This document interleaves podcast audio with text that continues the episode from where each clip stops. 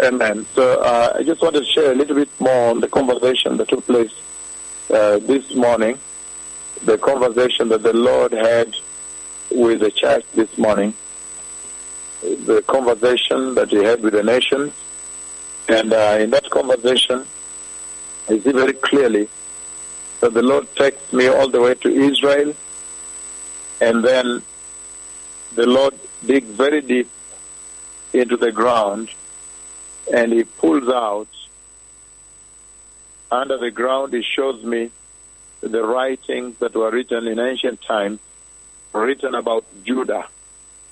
And you know, Judah is a very sensitive name, a very sensitive tribe, because you know that our Lord and Savior came from the tribe of Judah. He is the Lion of the tribe of Judah. And then he makes me read the writings that were written in Hebrew, in that language then, in their script, but the Lord now translates for me, and he reads together with me. God the Father reads together with me. I see his hand holding the writing, and it's written on what looks like a piece of pottery at the back of it. And then after that, he makes it very clear. He goes through the entire text. And then this, he says, will now be discovered. It will be discovered soon, and it will be in the news all over. This very critical writing. He told me it's very important writing, important script that was written in ancient times that has very important implication to this generation, to the state of Israel, to the Church of Christ, and also to the nations, to the whole earth. So this is something that is coming up very deep inside the soil, but he will allow now the scientists to open, just like the cave where the first ministry began when John the Baptist arrived, just like that prophecy that I gave from the Western Hemisphere.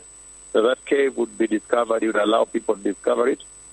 So it is now with this that he will allow now the scientists, the people that excavate, archaeologists, to find these writings. They're very critical writings, very important writings. Now, this is going to take place. It will be in the news when it does. Another very important conversation I want to touch on now is when now the Lord spoke to me about the false doctrines, many, many false doctrines on the earth that are gravitating around Christianity. The Lord rebuked the false doctrines that are periphery to Christianity.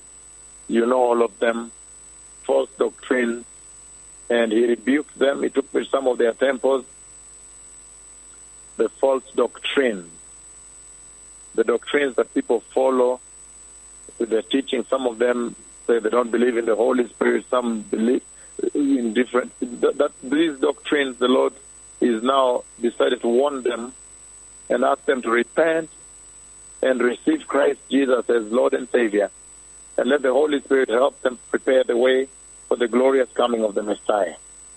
And also in the conversation I had in the morning, the Lord has spoken against racism. You see that the church in the USA is still continuing. You watch the Christian TV, they are going on as usual, as though nothing has happened on the earth.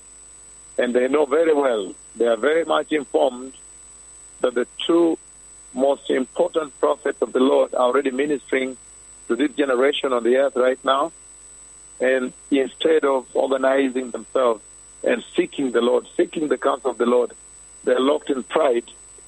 They're locked in pride and racism, looking at color.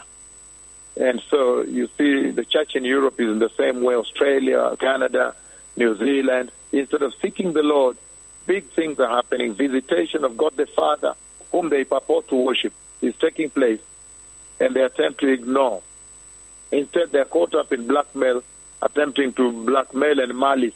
Nobody can malice the Lord. everybody now knows that there's a big visitation taking place, and that blackmail and wickedness and evil and slander, and racism is simply going to lead them to hell. At one point, they have to seek the counsel of the Lord to find the way for the glorious coming of the Messiah and to get the instruction, because you can see this is a major visitation on the earth. So the Lord has rebuked the false doctrine, the sexual immorality in the church, the falsehood by the pastors. You see them all over Christian TV, TBN, Daystar, the Chever TV, Faith, Inspiration. You see that in there. And they're continuing on as though nothing is happening. And that journey they are on can only lead to hell, because the instruction that leads the glorious kingdom of God is embodied in the conversation that these two prophets are having with the earth. And that instruction is very critical, for without holiness, nobody will see the Lord. Righteousness is the finest linen, the garment that the church is wearing, that they need, that the church needs. So may the Lord bless you. The Messiah is coming. Todah Shalom. Yom Tov. Todah.